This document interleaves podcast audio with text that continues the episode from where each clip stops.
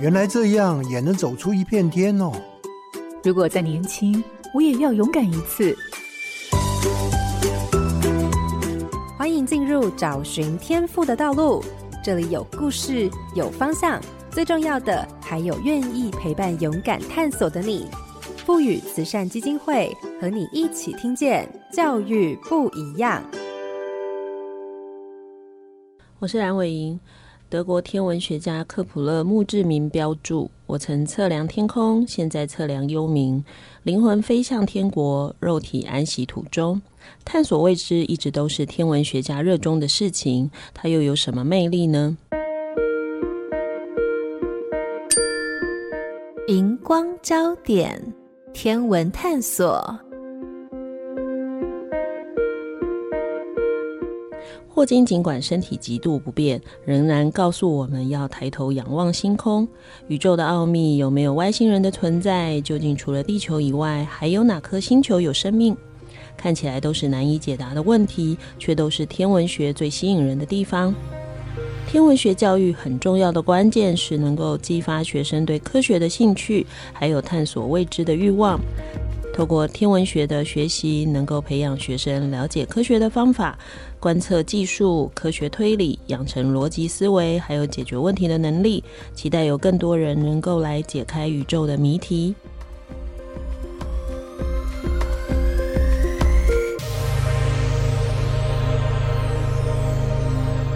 各位好家庭联播网的听众朋友，大家好，欢迎收听《教育不一样》节目。本节目每周六上午八点在好家庭联播网、台中古典音乐台 FM 九七点七、台北 Bravo FM 九一点三联合播出，还有 Pocket 上也可以听到哦。我是蓝伟莹，今天要进行的主题是高中不一样。很高兴邀请到的是高雄市前镇高中黄奕展老师来跟大家聊聊天文探索的学习。奕展老师早安，好，早安。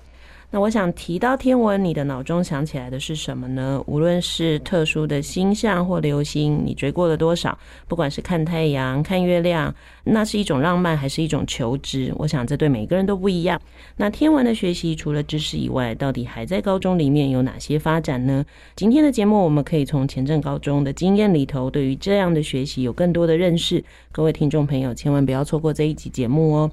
好，那其实我跟奕展老师认识蛮多年的，大概就是我们开始在准备做一零八课纲的时候，那时候还蛮常去学校的哈。那因为奕展老师也是高雄市的高中辅导团的团员，所以其实私下有很多接触的机会。那也是因为常看他脸书，就发现哎，他其实做了非常多的事情哈，所以才会特别今天节目中会把他找来哈。那等下我会叫他阿虎哈，因为这是大家平常对他的惯用的称呼，因为叫他奕展老师，我会讲不出话。是。是是那 OK，其实第一个我当然要问的就是，因为其实每一个高中其实地球科学老师是非常少的。嗯，好，可是阿虎办了一个叫做今天奖啊，那个金不是今天，是是金色的金哈，今天奖的比赛，你可以给我们介绍一下这个比赛吗？好，没问题。刚刚主持人也提到，这真的是我的一个梗哈。当时要想这个奖的名称，就想说要叫什么奖？人家有金马奖，然后金曲奖，那既然天文就来个今天奖，还有个谐音梗这样。嗯。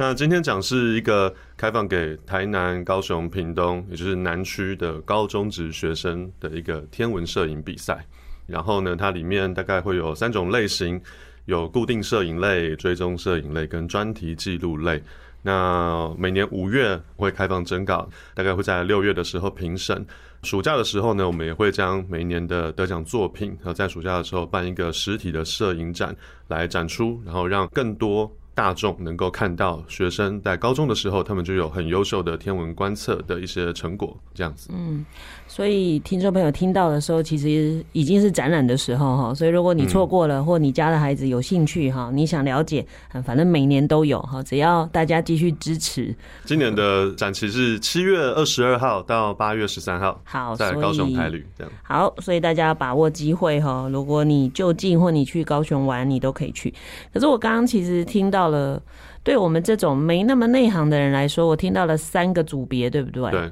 可以讲一下吗？因为听起来很专业，这三个组别的差别是什么？好啊，当然好，这个真的是呃，有一些我们在办这个奖的时候的一些理念。嗯，呃，如果讲天文摄影，我想目前听众朋友们，如果你不是天文专业的人，你脑中会浮现的可能是很美的星云啊、星团啊，这个我们俗称可能比较深空的暗天体的一些影像跟画面。那他们其实是的确是技术门槛比较高的，他要有很熟人的操作仪器，跟花很多时间的影像处理的技术，当然也要丰富的科学知识啊，你才能够把影像处理得对。所以对一个高中生来说，他大概不会有任何一门学科叫做天文科，它顶多就是地球科学科。那天文其实只是在这个学科里面的一个小部分的知识。那学生要怎么在高中能够产出非常专业的天文摄影作品呢？即便有，都是很少的人。那当时在办这个奖，其实有一个很大的初心，就是我们想要鼓励学生不要再低头了，好好的观察这个世界，好好的把你的头。呃，抬头仰望，观察这个天空，因为天空在自然界的观察，其实是呃我们人认识这个世界或是获取知识一种最自然、最原始的方式。那因此，我刚刚讲的那个暗天体、星云啊、星团这种摄影方式，其实是在我们的分类里面叫做追踪摄影类，因为它必须要架设赤道仪，长时间曝光，然后追着天体来拍摄，所以它是比较高的技术门槛。因此呢，我们有另外一类叫做固定摄影类，是即便你有一个相机、一个脚架，或者是你有一台能够拍照的手机跟一个脚架，你其实就可以完成的。例如说，我们很常会看到学生他的主题是日落的轨迹，甚至日落轨迹在一年四季当中的变化，这些东西它就是在固定摄影可以完成。那它会有比较小的技术门槛，那这个会是比较吻合我们的初衷，就是同学，你只要有一只手机，只要你愿意。花一点时间，有目的的观察天空中的天体，你就能够留下很好的摄影作品。那第三个专题记录类，其实是这两年才新增的。这个其实是我们在办这个展，刚刚有讲到，其实最大的目的是鼓励学生、提醒学生观察这个世界，然后从中获取科学知识。但我们在办了前几年之后，我们也会发现。好像离这个目标会有一点点的远，就是学生他可能真的拿起相机，然后他可能学了一些拍摄的技巧，然后影像处理的方式，他真的呈现了一幅还不错的作品。可是离我们想要带他进入科学学习的这个领域，可能还是有一点点距离。因此后来呢，我们就新增了专题记录类。那专题记录类的原则是希望你是长时间的追踪一个天体它的变化。那这个长时间，如果是太阳黑子，可能是一两个礼拜、一个月；那如果是你要记录月相的变化，可能是好几个月，或许是一年，不一定。但是它就是一段时间的记录。然后呢，你长期的观测某一个天体，你可以重新排版，变成是一个画面。所以它有一点点就是像在做小专题的感觉，只是我们是让画面来说话。对，所以我们在这几年就加了。专题记录类其实是更吻合当初办这个展最后的一个科学教育的方向，这样子。嗯，所以如果这样简单啊，以我外行人来讲，比赛就是分三类。其实这三类有一个共同性，就是你不是抬头啪拍一下就好了，你要追踪，不管哪一个看起来都要一段时间。对，就是你要有目标的，有目的的。你不能像我们这种心里充满感慨，抬头看一下月亮，拍一下，这个不行哈。你因为它不只是一个艺术作品嘛，它其实更多的是背后，它还是必须回应到天文相关的知识。好了，这样谈，但它其实前两类比较是。技术门槛上有差，嗯，好，技术门槛上，但那因为门槛设备门槛有差，你能够看的东西当然就不一样。是的。那最后一类比较像是鼓励在这个领域真的非常专注跟有兴趣，也想进入一些比较专门研究的孩子，嗯，好，去投入这些事情。那当然，我就会另外一个好奇是，即便很多人他在高中也学过地球科学，其实天文也只是其中的一小部分。嗯，那你天文学不好的孩子可不可以比这个比赛啊？啊，当然可以啊。哦这个我倒是很不担心的，因为其实哦，我是一个地科老师，我们可能教天文、大气、海洋、地质。那我们之所以用天文这样的一个主题来发展很多的科学教育活动，或者与其说发展学校的特色也好，其实也是有背后的原因的。比如说，我举个例子来讲好了，比如说新闻，我们看到的新闻如果跟科学有关。那可能我们会看到的是，例如说生物科技的技术啊，对不对？什么基因编辑啊，然后它可能帮助我们可以克服什么困难，治疗什么疾病啊，又或者有一些新的医学的技术啊，有一些能源开发的新技术啊，你会发现其实很多这种跟科学有关的新闻，它其实都会偏科技，然后它的目的都是在告诉我们，诶，有一个新的技术可以解决我们真实世界的什么问题，但是。新闻里面如果出现跟天文相关的新闻，就有点不太一样哦。你大概会很少看到一个新闻说，哎，又有哪一个望远镜技术又更进步了，然后可以看到什么？因为这跟一般人的生活根本就没有连接，太远了。但是当然有一些例外啦，例如说去年，呃，韦伯太空望远镜，它当然是非常非常重要的一个观测仪器哦，所以它去年暑假开始释放出很多观测成果，这个就是全世界会瞩目，因为它接替了哈勃太空望远镜。那在如果真的要再追溯前一两年，还有黑洞的观测啊，这当然也是一个非常非常重要的事件。但除此之外，你会观察新闻里面提到天文，可能最常讲的就是你现在不看，你多久以后才会看到？哦，都在讲什么稀有性？对对对对对，一百一百多年啊那种的。所以很好玩的，就是说天文的本质其实跟人真实生活其实距离很远，但是。为什么这些天文奇景出现的时候，看到新闻都还是会报？其实很简单，因为人会关注，它一定是有点击率嘛。所以其实我们会观察到，人对天文有一个可以说很原始嘛，就是的好奇。因为当我们每次想到天文的议题或是主题的时候，它大概是我们在平常庸庸碌碌的生活里面，会突然间把我们的视野拉到可能地球之外，我们会开始用很大尺度来来对这个世界进行想象的一种过程。所以。人其实我不担心的，因为我觉得人是很原始的，对天文就有一种渴望跟求知。然后我再讲到另外一个经验，就是我很久蛮多年以前，我其实曾经去听过一场演讲。我记得那个时候是当年的《科学人》杂志的某一位编辑在跟我们分享，他说，《科学人》杂志呢，每一期的它的主题只要是天文的话，那一期的销售量其实都会明显的提升。嗯，对啊，那这个其实也也会反映到我自己生活当中的观察，所以。我倒是不担心刚刚主持人提到，就是说天文这个在学生的求学过程里面，可能只是地球科学的一个很小的领域。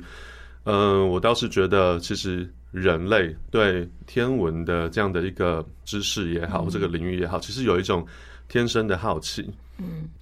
那当然，他绝对不会在学校里只是一个比赛嘛，对，对不对？那刚刚我们也说了，如果回归到教育部真的正式课程里头，它大概也就占了四分之一。啊，对。好，那地球科学如果以高中哦，三年也就是两学分，要这样讲嘛？哈，如果他只有修必修，其实三年下来也就是两学分，那两学分又四分之一。那就表示是零点五学分嘛？那表示你们应该也做了蛮多其他的事情，因为毕竟孩子只是这样接触一下，到他赶来比赛还是有一段距离，或者是像还能够做专题，那就更远了。所以在呃在前镇高中，除了这样的必修课程，我们到底在这相关的天文的课程或活动里，我们还做了多少事情？嗯，的确，就承接刚刚讲的，所以我们觉得天文这个主题可以好好的发展，所以我们除了正规的地球科学课之外，在我们学校，在高一的多元选修，我就开了一门叫“星空骑士”的天文摄影专题。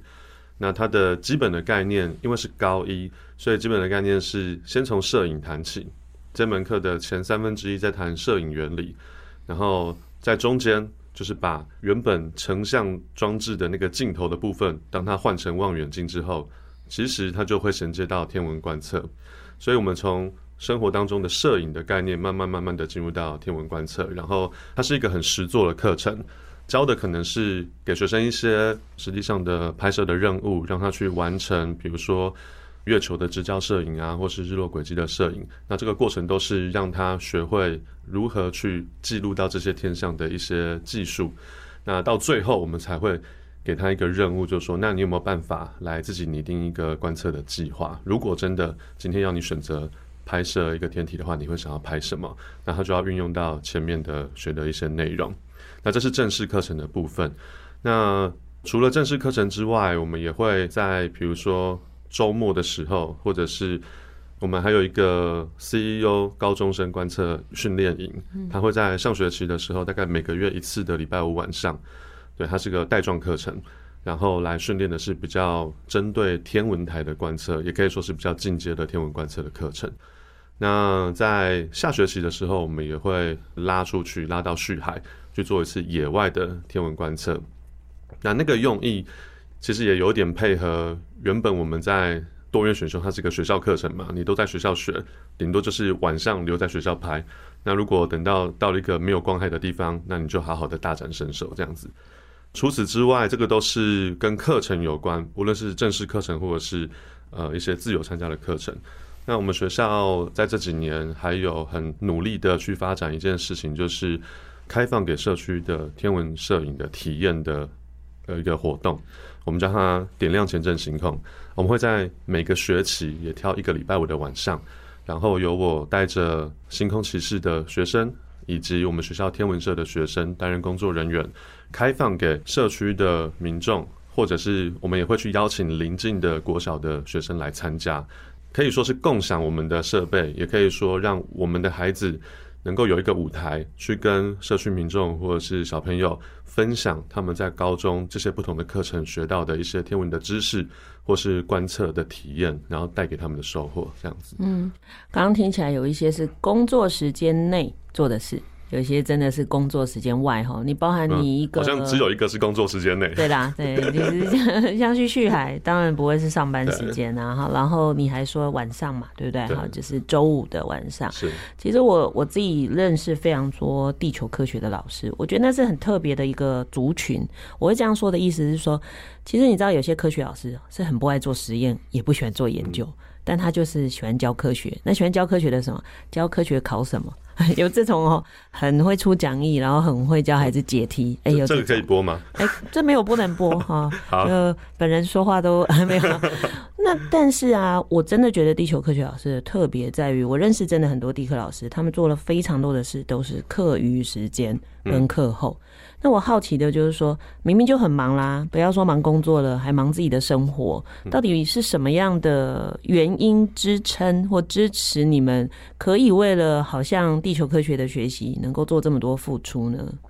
我觉得可能有很多的老师愿意投入在工作时间外去执行一些计划。我觉得可能初衷或许跟我都有点像，就是我们都不甘于在有限的学分课程时间内。然后又要处理这么一大堆的知识内容，那很难去实践我们心中对科学教育的一些理念。因为我可能要在非常短暂的几节课，很有效的去处理或是整理知识，然后教给学生，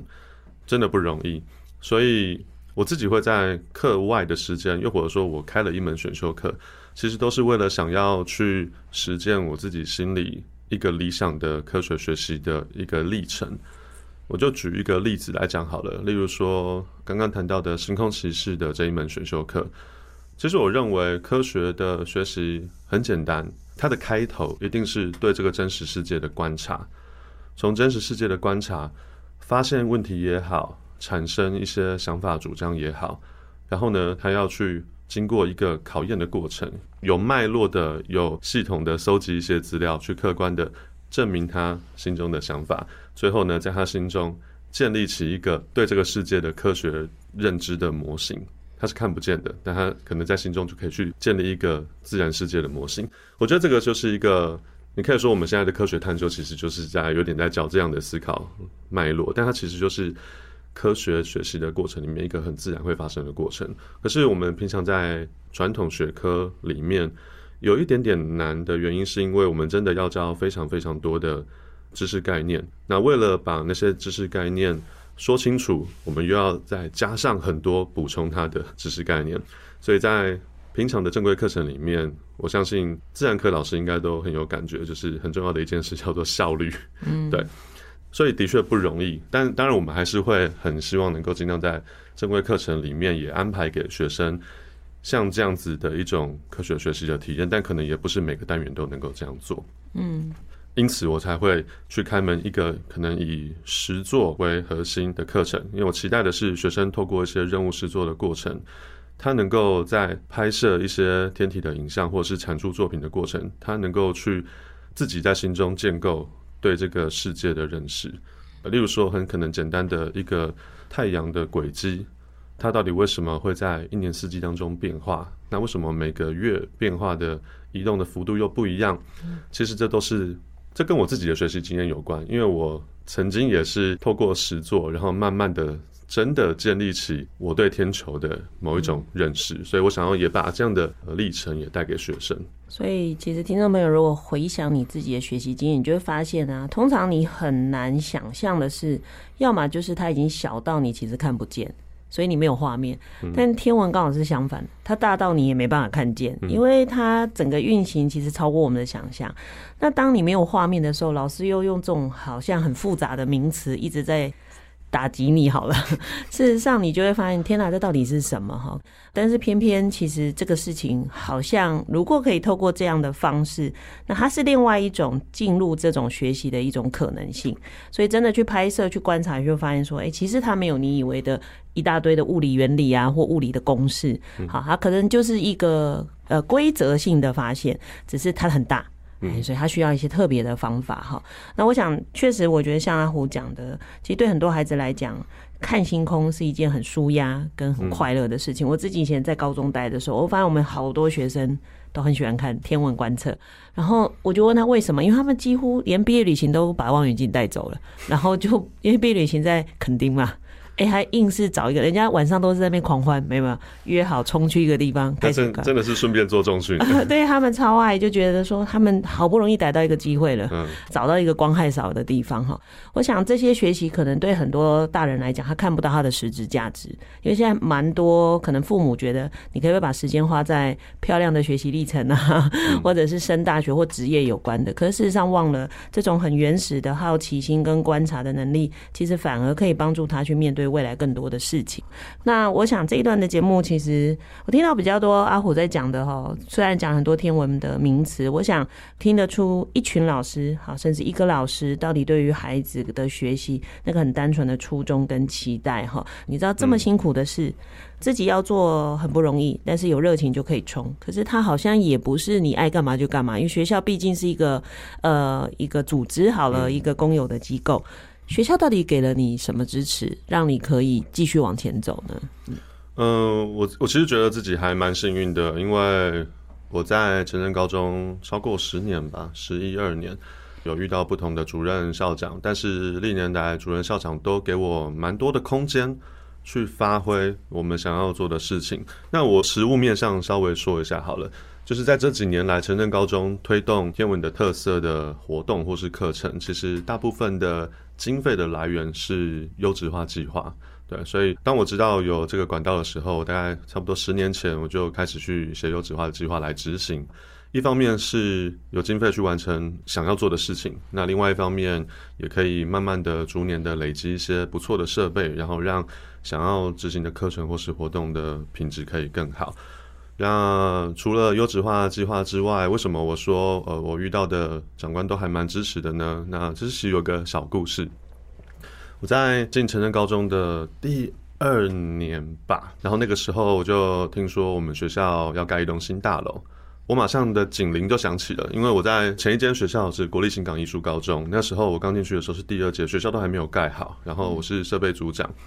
那那个时候我就被交付一个任务，就是校长希望我这间学校的第一个地科老师能够帮学校盖一座天文台这样子。嗯、那这对一个就是其实对我超菜的那时候很挫啊，所以我大概花了一两年的时间做了很多功课，然后甚至还跑去各县市有成立学校天文台经验的学长姐那边去吸取经验，包含实物上的经验以及设备招标等等的经验。但是做了一些努力之后，才发现，哎，学校没有办法盖一座天文台。原因是因为建筑法规、消防法规这部分，在当初一开始设计建筑的时候，其实并没有思考这一块。那会让后来如果真的要放这个东西，其实在法规上会遇到很大的困难。那带着这个遗憾，后来我来到了 前镇高中。那我听说有一栋新大楼准备要盖，对，那个时候我其实没有多想，哎，我就是刚好有一个机会跟当时的谢校长，然后跟他提了一下，说有没有机会我们在新的这栋建筑在设计的时候，我们就纳入有一个空间，未来是有机会成立一座天文台的。那校长当然是更比我更不懂这件事情，他只跟我说，你就。去那个审核设计图的委员会去报告这样子，然后所以哦，好险我以前有做过功课，所以我就赶快花点时间整理一下。那的确就在那个委员会里面，我就花了五分钟时间，然后跟现场很多的专家或是校外跟建筑师沟通了一下，说：“哎，我们前镇高中有一个梦想，就是未来如果有机会可以成立一座天文台，但是在这个时候，我们的建筑设计可能需要某一些条件的配合。”好险当时有说服，所以就通过了。于是，一个空间就留下来了。那个空间是我们新大楼的楼梯的最顶楼的一个挑高空间，然后把它加了一个能够有高载重的楼板，这样子。好，但是没有经费，所以呢，后来呢，我想说，那我要怎么去争取一笔能够买进这么多高档仪器的设备呢？要先让大家相信你投资我是对的，对，所以。后来就是经过了一段不断的执行优质化计划，然后我们可能我啊，或是我的伙伴地科老师，以及天文社的校友，嗯，在当时呢也跟我有很密切的合作，我们一起带着学生办了很多的活动课程，甚至像社区天文观测，其实也帮学校一定程度的打开了一些能见度，以及建立了一些学校的声望。所以我觉得可能是那一段时间持续了很多年的努力，一直到后来有一位夏校长。刚好那时候学校有一些经费可以去投注，然后看看发展什么特色。校长也就问了我一下，说：“哎，听说你想成立天文台，嗯，然后可能刚好有一些经费，那你要不要做一点规划？”我觉得是很幸运的，因为其实坦白讲，那个时候我不觉得那么快会有这个机会到，但是也就在那个时候有这个机会，所以我就哎赶快规划了一下，然后顺利的让表演能够顺利的执行，然后因此就成立了。那成立天文台对我们学校在经营天文特色来说，对外人来看呢、啊，其实也是一个很好的号召。当然也会让我们的课程能够往更进阶的方向延伸，然后也能够有更多的机会跟可能参与一些全台湾的联合观测啊，或者是一些观测的计划，这都会一定程度的提升我们学生的学习的视野，以及学校的一些嗯能见度，对能见度这样子，对，大概是这样。对，所以刚刚阿虎讲的经验蛮好的。第一个机会是留给准备好的人，第二个事情还没有实现，不代表他失败了，他只是还在路上。好，所以你看那时候不赶快把大楼留下那个空间，跟他一定的建筑强度，后面钱进来了，你也没办法做。好，所以有时候不用急着说一定要这样，因为事情必然按部就班嘛。那你总要有什么东西先达到了，后面才有可能性嘛。好，那刚刚听到有昂贵的设备，其实天文课不会只有那个天文台嘛，对，包含那种各种望远镜啊，其他的。对，那这些东西都是学校必须准备好的吗？就是你的这些课程或这种活动，除了校内的这些资源，有其他的资源进驻或协助吗？嗯，我刚刚大概有提到一个核心，就是优质化的计划。嗯，那为什么我会以优质化计划为主？就是我不希望动用到学校的校务基金，所以我们也是没有办法一步到位。我们大概花了五六年的时间，那种状况大概是我们可能一个学期就是买一组望远镜。嗯，然后两个学期、三个学期、四个学期，五六年之后，哎，我终于可以开课了。那这个课可能学生有七组到八组，哎，但是每一组都有一组望远镜，嗯，对，然后可能有基本的相机啊的设备这样子，所以是慢慢慢慢累积来的。好，接下来问题问题就比较尖锐了，什么意思呢？太棒了，也不是所有人都觉得做这件事很有意义嘛，哈，就是真的，我觉得看不懂的人就是看不懂。你会遇到有一些老师跟你说，孩子们读书都不够了，干嘛整天做这些事情？然后晚上还在搞这些，然后假日还跑掉，明明快要月考了。我觉得，假如类似这种话，嗯、呃，会有这样的声音出现吗？那你又有试着去做什么样的沟通，或者是怎么让更多的同事知道，其实这件事是有价值的呢？嗯，其实我觉得这部分我可以想象，但是我也必须说，我觉得我在我们学校也是一个蛮幸运的，因为我们学校的环境哈，在这几年来，很多老师会有他自己的理想去开课程。但是我们都会有一个机制，例如说，呃，我们在开课之前，可能课发会啊，老师必须说明一下你开课的一些目标啊，以及你的理念啊、课程安排等等的。所以我觉得会有一个最基本的沟通机制，就是当我要开一个像天文摄影的课程的时候，那我也有机会去跟大家谈说我为什么这样做，然后这个对学生的好在哪里，对他学习的帮助是什么。那另外一个是，我觉得大致上我们学校的氛围，即便老师们不同学科一定会有不同的价值观，但是基本上大家是互相尊重的，并不会有太多的闲言闲语啊，然后即便可能我们对不同的老师的做的事情不了解的时候，也不会可能有不好的批评或是言论，就是会尊重他，让他去发展这样子。那但是我唯一一个曾经会让我觉得有一点点小难过的时候，就是曾经我跟呃某一位老师，我们就在聊天而已啦，开完会聊天，然后那个老师会来跟我搭讪说：“哎，你你开一门那个天文的课程哈。”然后说：“哎，对啊。”然后说：“哦，很好玩呢。”那个时候我心里小小酸了一下，这样子。然后说：“哦，好。”但是我可以理解，就是在其他的老师来看说，这个可能是常常往外跑啊，然后拍照片啊。他很难去跟学生的学习有怎样的连接，嗯，对。但是我经历过的最多就是这样了，所以我并不是太担心，因为我觉得本来我们就是在一个民主社会里面嘛，每个人就会，虽然大家都是教育工作者，但是我们当然会有不同的价值观，甚至我们在不同的价值观底下的作为会不太一样，我们甚至会不认同。但是我们会尊重，嗯，所以我觉得我蛮幸运的啦，嗯，我觉得学校其实就真的是一个社会的缩影，因为我们的社会这么多元，有多种声音。其实现在的校园真的不是大家以前以为的样子，对，有很多要开课啊，很多沟通上的事情，其实也都不是校长说了算哈。这年头最辛苦的其实是校长，没错，对，每次我看到有朋友选校长，就会说你是。怎么想不开了哈？但是我觉得大家很难想象，大家都以为对，大家都以为校长就怎样怎样，但其实这年头真的不太一样，因为我觉得这个社会就是多元，有各种可能。其实我刚刚一路这样听来，我觉得至少这样的课，对于某些一直很喜欢天文。或者因为这个课才发现天文这么特别的孩子，他有一个可以学习的管道。因为其实我觉得台湾算在地球科学或天文的学习算投入很多的，嗯嗯，因为其他国家可能连个科目都没有。说真的，天文可能在物理里头会教一点，其实也没有地球科学这个项目，所以这在台湾算是非常特别的哈。邻近国家没有人有这种课程。那当然，我觉得这是校内老师哈或不同老师对这件事的看法。那更重要就回到学生跟家长。那我们先讲学生好了，学生对。对于这样的学习后，你自己观察他们的改变，或者是他们自己的发现是什么呢？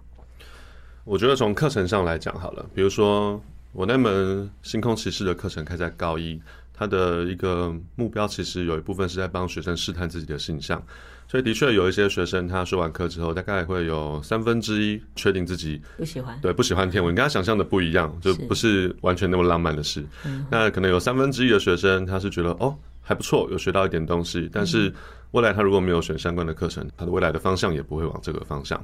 当然也会有三分之一，就真的体验到天文带给他，不管是知识上的学习，或者是启发他，让他认识自己面对学习的一些习惯或是历程。因为天文摄影其实是我常常会跟学生讲哈，就是说你要做天文观测，或者说要拍一幅好的天文摄影作品，除了技术之外。其实最重要的是你的计划跟毅力。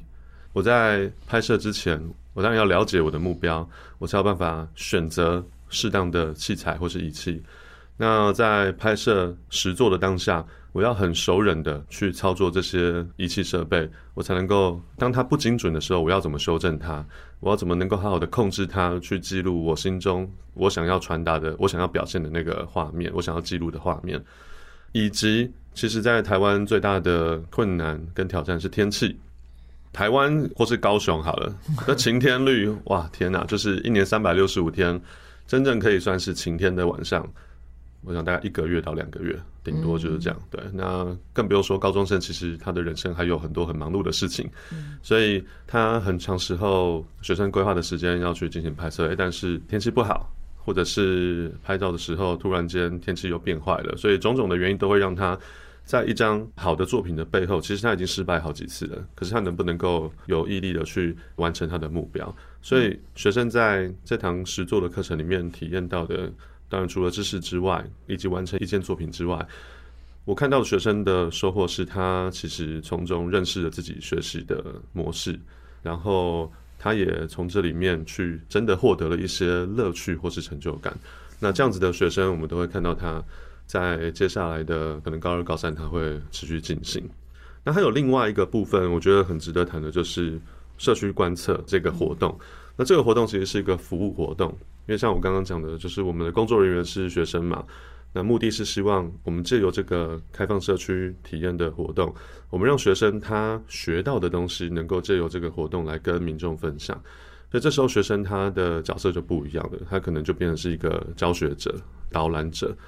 那这个其实跟我自己的学习经验也有关。我自己在念大学的时候，在师大地科嘛，然后那个时候刚好有一个机会，在中国东北的热河生物群的化石出土了。那那是一个很重要的古生物演化的证据，证明了鸟类是从恐龙演化而来的。嗯那一次的那一群化石群到台湾来展出，就在公馆。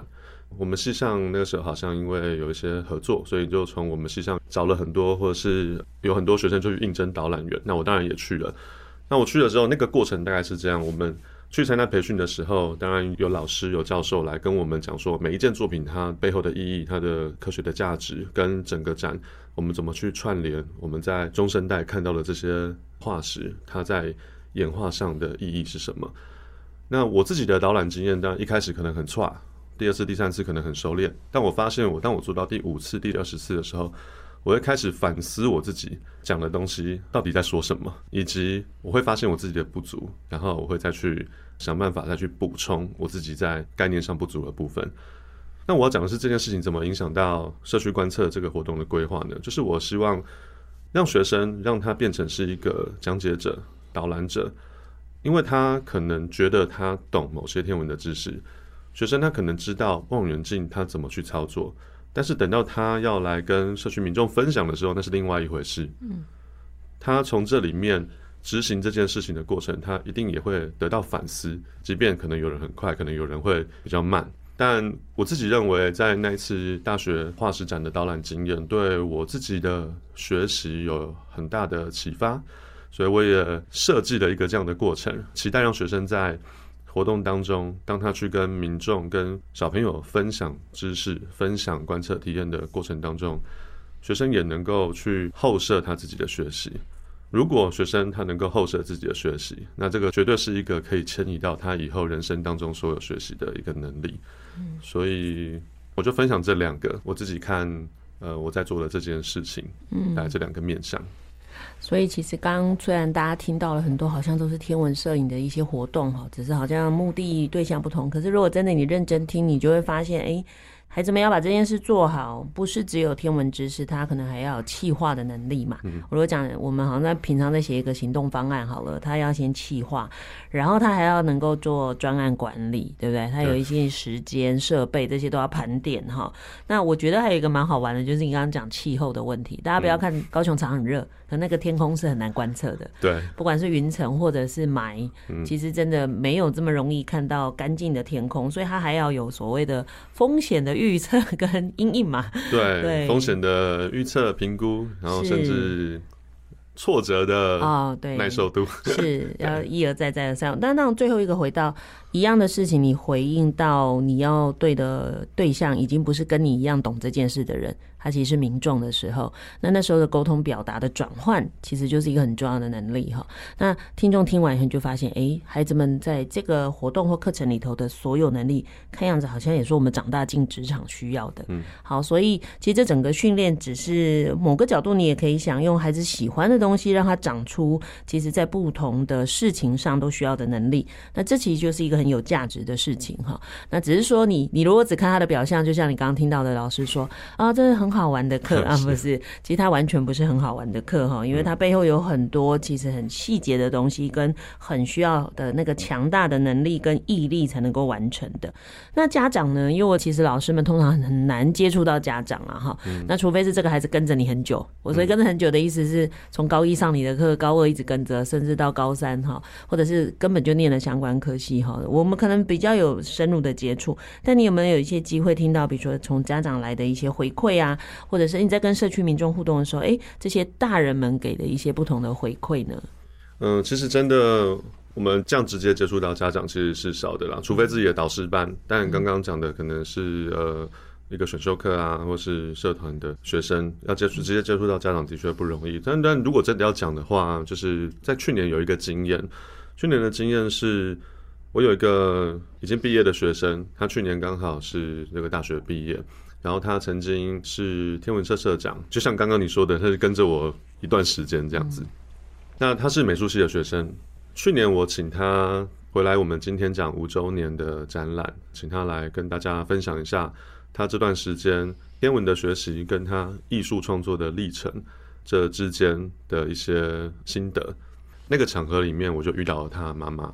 我遇到他妈妈的时候，就跟他妈妈稍微聊了一下，然后也聊了那个孩子后来上大学的，以及他的一些近况啊，跟未来的一些规划。其实我可以听到妈妈对自己女儿的骄傲，但是同样也听到妈妈对女儿的一些担心，因为艺术创作就是不容易的一条路。可是我觉得妈妈其实是也很感谢我们，让孩子在高中的时候有一个。有别于传统学科学习的不同的学习的经验跟历练，就那一位学生来讲，其实也很重要。因为从事艺术创作的人，他的生命历练其实应该是要多元丰富的，因为这些东西都会是他未来艺术创作的养分。但其实从这个来推论到所有的学生呢，其实我认为我在做的活动或是课程，有一个很核心的概念就是。我就是想要提供学生在高中这十几岁的时候一个不一样的学习历程。那哪怕可能有的是一个学习，或者有的是一年，但有的可能是三年。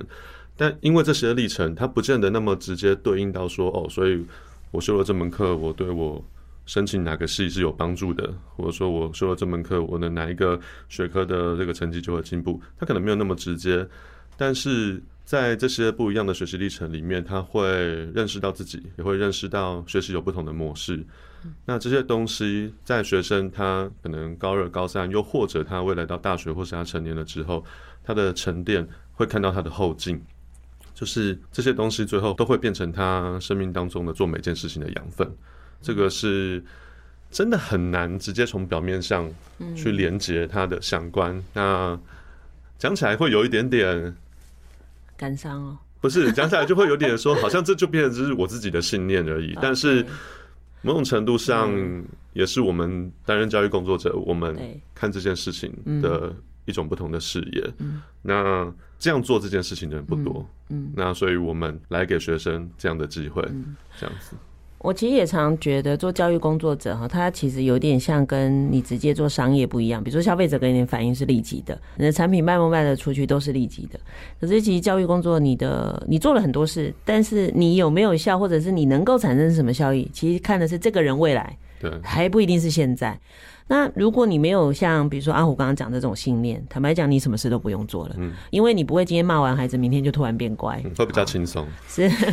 但是就是变成说，你有一个信念在自己的心里头，你就会给自己勇气，就是持续往前。你也清楚一件事，有些改变是在眼前的，有些是要几年的，有些甚至他有点改变了，其实你也不知道这件事已经发生。可是那个相信，其实是一个还蛮重要的力量，才能让你一直往前去走嘛。好，那当然我最后就很好奇想。问就是，你已经做了这么多跟天文有关的事情，那重复一直做，你应该也会觉得无聊啊。嗯，所以我就在想说，你对于这样你所安排的学习，你的未来还有什么想象，或者你可能还要进一步做的事情是什么呢？哦，这个题目真的是一个我最近都会一直想的题目。对，没有错。那我觉得从小方向就是，我当然会每年每年的，当我要做同样的一个活动，办同样的比赛，执行同样的课程的时候。我自己也会质疑说，我原本以为的那个效果，就是真的能够透过这些方法达到吗？然后不断的在每年去做修正。我举一个例子来讲好了，例如说社区观测这个活动，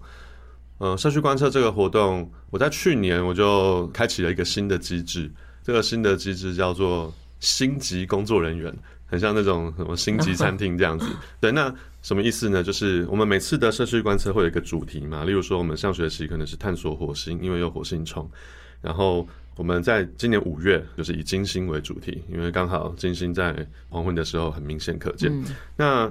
我们会针对每一次的活动的主题，然后我会。列一些关于这个主题的一些天文的知识，然后我甚至会给一些参考资料，在第一次筹备会的时候发给所有学生工作人员，然后我会跟他们说，那我们在活动前的哪一个时间点，哎，我会来做一个测试，我会来做一个考试，对，那有可能是问答，有可能是纸笔，那我就是希望透过这样的机制，让学生能够更往更深入、更进阶的天文的学习。然后迈进，然后他如果能够通过测试，诶，他就可以获得一个认证，他的工作人员名牌上面会有一颗星星这样子，哦、对，甚至我可能他的名牌上面有个铃铛，哦、当他在活动在走动的时候，大家都知道他来了，哦、就赶快问他。对对对，就是有点学 那种，好像呃，我去苹果的商店的时候会有那个。哦 talent 吗？还是就是会有一个人，他就是哎，我最专业，你什么都可以。就是你真的遇到很难的问题，就要问他了。对对对，其他销售员不一定讲得出来。对对对，那就希望有这个机制，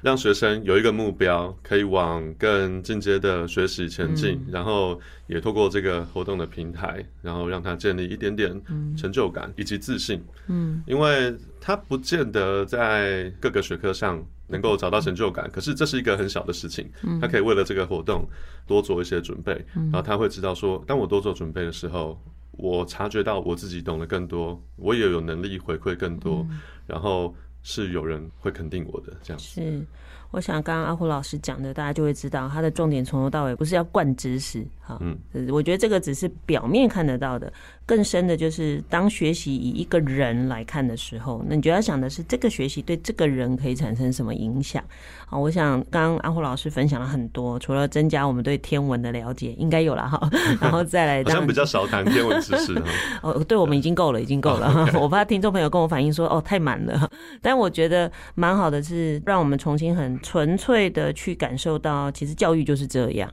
那其实真的要很感谢的是，现场有这么多老师，即便很辛苦，环境不太一样了，孩子也跟以前不一样了，但我们还是持续为了很根本的事情在做努力。那也希望各位听众朋友可以持续对于高中这些在努力的学校跟老师们有更多的支持。谢谢阿虎，好，谢谢。